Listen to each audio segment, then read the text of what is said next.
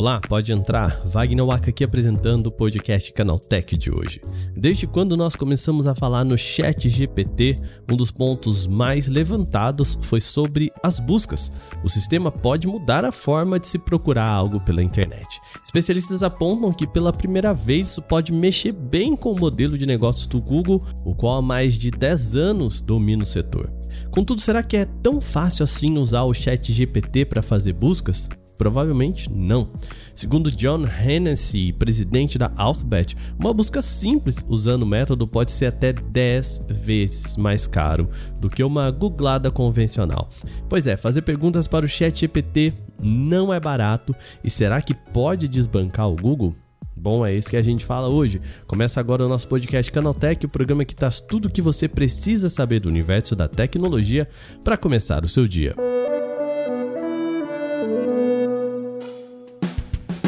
Olá, seja bem-vindo e bem-vinda ao podcast Canaltech, o programa diário que atualiza você das discussões mais relevantes do mundo da tecnologia.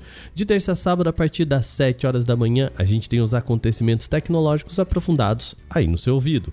E de domingos, a gente tem também o nosso podcast de entretenimento Vale Play. Então, fica ligado, se inscreve aí no feed para você não perder nada. Lembrando que a partir de março também a gente tem podcast novo lá no feed do Porta. É o Teletransporta, o podcast apresentado por Gustavo Minari, que vai falar sobre inovação. Ele estreia na semana que vem, dia 1 de março. Sem mais então, vamos para o nosso tema de hoje.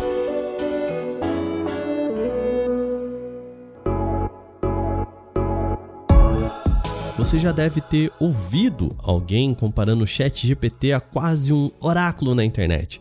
Pergunte qualquer coisa que ele responde. Isso eu ouvi de um amigo. Bom, mas não é bem assim, tá? Nós gravamos um podcast sobre a plataforma, explicamos o que é o ChatGPT e as suas limitações. Um Porta 101 bem aprofundado. O que é preciso dizer aqui é que essa ferramenta não tem informações atualizadas. Aliás, a sua base de dados ainda é de 2021. Isso quer dizer que se você perguntar para o ChatGPT quem ganhou a Copa do Mundo de Futebol de 2022, ele não sabe responder. Pior ainda, como uma ferramenta de conversa, o ChatGPT é feito para oferecer uma resposta. O que eu quero dizer? É que mesmo quando ele não sabe qual é a resposta correta, ele tenta acertar e preenche as lacunas com aleatoriedades. Esses dois pontos, a falta de precisão e a base de dados desatualizada, são desafios sim para o ChatGPT se tornar uma ferramenta de buscas. Entretanto, as gigantes do setor estão tentando fazer isso. A Microsoft investiu muito dinheiro na OpenAI, que é a empresa que detém o Chat GPT. Isso faz com que a gigante do Windows tenha certo privilégio sobre as novidades do Chat GPT. E é por isso que, com velocidade, acabou conseguindo adicionar as ferramentas da inteligência artificial ao Bing, o seu mecanismo de buscas. Em 7 de fevereiro, a Microsoft atualizou o Bing com a tecnologia do ChatGPT, dizendo que abre aspas, começava ali uma nova era em pesquisas, fecha aspas. Só que trouxe também limitações. Primeiro com uma versão só para web e agora só chegando aplicativos para smartphones. Usuários podem experimentar a IA com perguntas objetivas ou mais inventivas, como faziam com o chatbot da OpenAI. A plataforma da Microsoft responde às perguntas de forma completa e quase instantânea, com sugestões sobre itinerários de viagens, receitas e outras informações. Tudo isso promessas da Microsoft. A IA que incorpora o Bing é a versão atualizada do GPT 3.5, que é o modelo que alimenta o ChatGPT.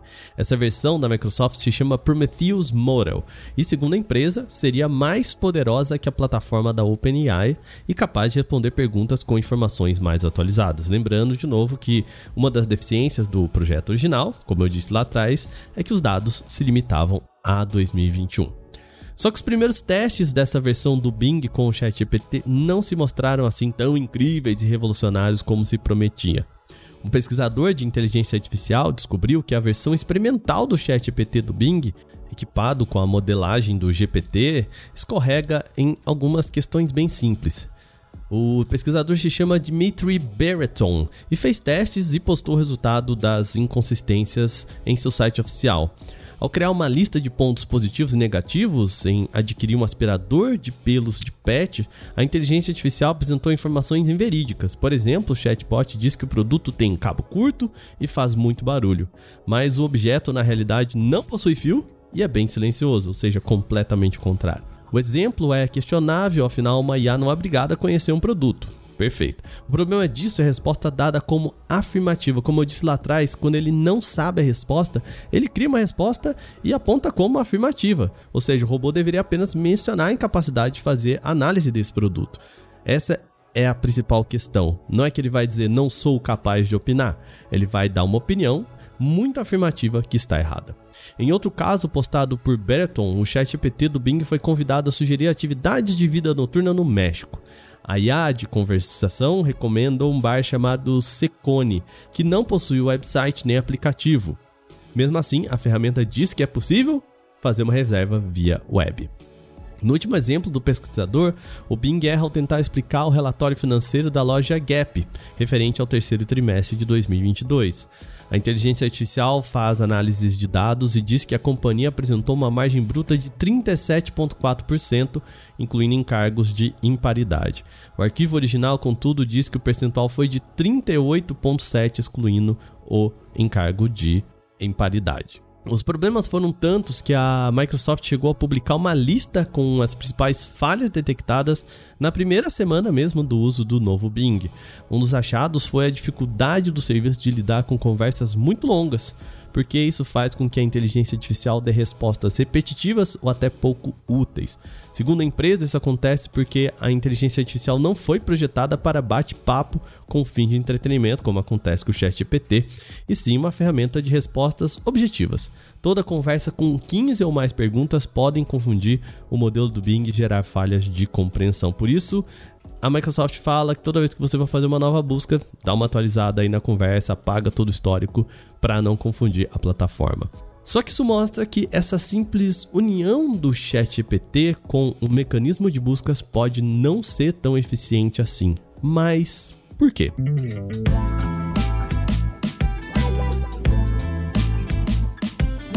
Bom, a resposta pode estar em custo operacional. Para usar um sistema de inteligência artificial como esse para realizar uma busca é caro e bem caro, tá? Isso é o que explica o próprio Google. Correndo atrás do Bing com a sua versão ali do Chat GPT, a empresa lançou um mecanismo de busca também atrelado ao IA chamado BARD. Ainda está em teste com pouquíssimas pessoas e já tem mostrado também as suas falhas. O principal problema pode ser o quão caro é fazer uma pesquisa com essa ferramenta. Segundo o próprio Google, fazer perguntas ao Bard pode custar até 10 vezes mais do que uma busca normal por palavra-chave no Google convencional. A afirmação veio do presidente da Alphabet, o John Hennessy, a proprietária do buscador, em entrevista concedida a Reuters. Segundo Hennessy, o chatbot da companhia, alimentado por inteligência artificial, exige um poder computacional muito maior do que a pesquisa do buscador tradicional. Isso implica a necessidade de servidores melhores para rodar o sistema, com componentes mais caros e consumo maior de eletricidade. Tem também um desgaste maior das peças e, com isso, exigência de troca de chips com mais frequência. Não entra nessa conta ainda a necessidade de contratação de profissionais especializados que talvez precisem entrar no time para manter as IAs generativas atualizadas e úteis. Ou seja, muitos pontos que podem encarecer a busca. Mas quanto mais caro vai ficar isso. A matéria da Reuters trouxe alguns cálculos que impressionam. Segundo a publicação, analistas acreditam que a diferença pode chegar a bilhões de dólares em alguns anos, o que pode impactar o caixa da empresa e exigir novas formas de monetização. Estamos falando na casa dos bilhões. O custo projetado de uma pesquisa feita com o Bard deve variar bastante. Um cálculo feito por um especialista consultado pela Reuters aponta que o valor pode chegar à casa dos 6 bilhões de dólares extras, o que representaria aí 30 bilhões de reais até 2024. Isso numa busca simples, tá? Caso, em média, as respostas tenham 50 palavras e usem um modelo parecido com o adotado pelo ChatGPT. Em outra análise, a expectativa de gastos seria metade, cerca de 3 bilhões de dólares a mais, aproximadamente então 15 bilhões de reais, se o modelo adotado for mais parecido com o mecanismo de busca atual.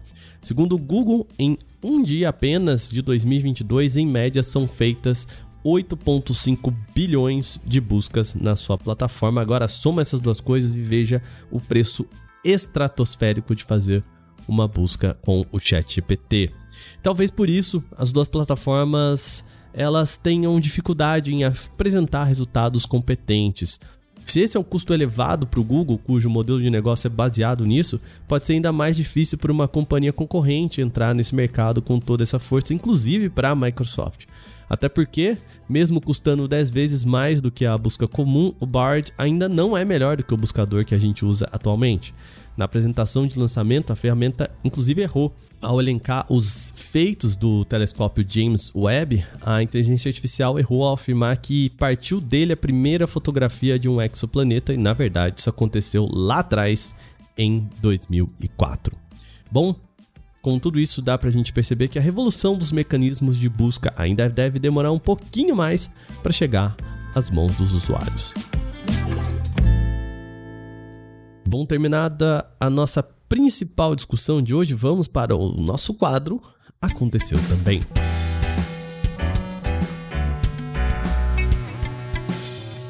O Aconteceu Também é o quadro em que nós falamos das notícias também relevantes, mas que não geram uma discussão maior. O Uber recebeu uma atualização que permite adicionar um widget na tela inicial do iPhone para acompanhar sua viagem sem abrir o aplicativo. Dá para saber se o motorista está chegando ao destino, quando uma corrida solicitada vai começar e outras informações úteis. A novidade é compatível com o recurso do iOS 16 chamado Atividades ao Vivo. Ela monitora a realização de tarefas em segundo plano e exibe na tela inicial. O utilitário do Uber é automaticamente posicionado na parte inferior da tela de bloqueio ou na ilha dinâmica do iPhone 14 quando o dispositivo está desbloqueado. Uma barra de progresso mostra o andamento em tempo real de uma viagem, incluindo a hora estimulada de chegada e o status atual, se o motorista está no aguardo do passageiro ou se o trajeto foi concluído. O recurso também exibe o modelo do veículo, a cor, a placa e o nome do condutor para dar mais segurança. A Samsung deve atualizar em breve a sua linha de celulares intermediários. O Galaxy A34 foi homologado na Agência Nacional de Telecomunicações, Anatel, com alguns detalhes de bateria e carregamento. De acordo com as informações, a bateria pode ter capacidade típica de 5.100 mAh. O Galaxy A34 ainda vai contar com um carregador de 15 watts na caixa, mas a potência máxima de carregamento é de 25 watts. Assim como outros intermediários da Samsung, a velocidade máxima de recarga só é alcançada com a compra de um adaptador compatível separadamente. A homologação ainda confirma que os aparelhos serão produzidos no Brasil em unidades fabris das cidades de Manaus e Campinas. Apesar disso, ainda não há uma data de lançamento para o modelo. O WhatsApp vai exibir uma barra de pesquisa para otimizar a localização de configurações do aplicativo. A nova versão do iOS traz essa ferramenta de facilitação de ajustes, é só pesquisar pelo nome para ser levado ao local exato. Embora seja um aplicativo relativamente simples de lidar, algumas configurações ficam um tanto escondidas nos menus. Quem não é acostumado a fuçar as coisas pode ter alguma dificuldade para saber onde cada coisa fica, por isso, essa barra de pesquisa pode ser uma boa inclusão. Como ainda está em desenvolvimento, é impossível saber se chegará ao Android ou ao WhatsApp para Windows.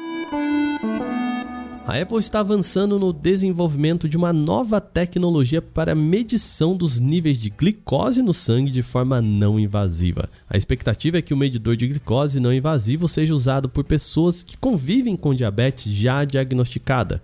Só que, além disso, a ideia é que a tecnologia ainda também possa avisar pessoas pré-diabéticas do risco, auxiliando nas mudanças de estilo de vida antes que o diabetes tipo 2 se estabeleça.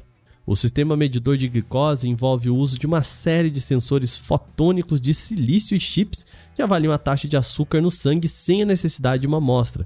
O sistema envolve a medição do fluido intersticial próximo à pele. Vale lembrar que atualmente o método mais comum para medição de glicose é feito a partir de uma picada no dedo, já que demanda uma pequena amostra de sangue do paciente. Apesar do desenvolvimento da tecnologia, ainda não há previsão de lançamento do recurso. O Snapchat lançou um sistema de recomendação de sons e músicas para o Lenses. o filtro de realidade aumentada da plataforma.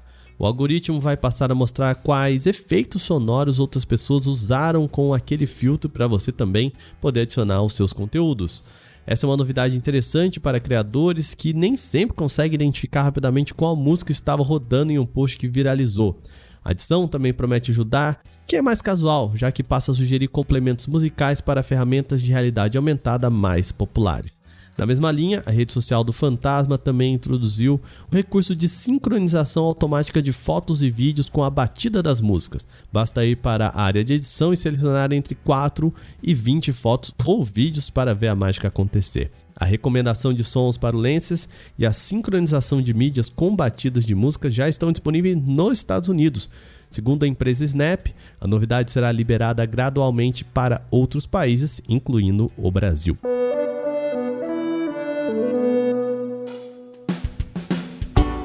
Bom, e com essas notícias, o nosso podcast Canaltech de hoje vai chegando ao fim. Lembre-se de seguir a gente e deixar uma avaliação em seu agregador de podcast se você utiliza um. Nós lembramos que os dias da publicação do nosso programa são de terça a sábado, sempre com episódio novo logo de manhã às 7 horas para acompanhar o seu café. De domingo tem o nosso Vale Play, o podcast de entretenimento. E a partir de março, quarta-feira, meio-dia, tem o nosso Teletransporta, o podcast de inovação. Então segue a gente para não perder nada. Esse episódio foi roteirizado, apresentado e editado por mim, Wagner Waka, e também contou com reportagens de Alvenir Lisboa, Vinícius Mosquen e Fidel Forato. A revisão de áudio é feita por Gabriel Rime e Mari Capetinga. E a trilha sonora é uma criação de Guilherme Zomer com capa feita por Eric Teixeira. A gente vai ficando por aqui. Amanhã tem mais. Aquele abraço. Tchau, tchau.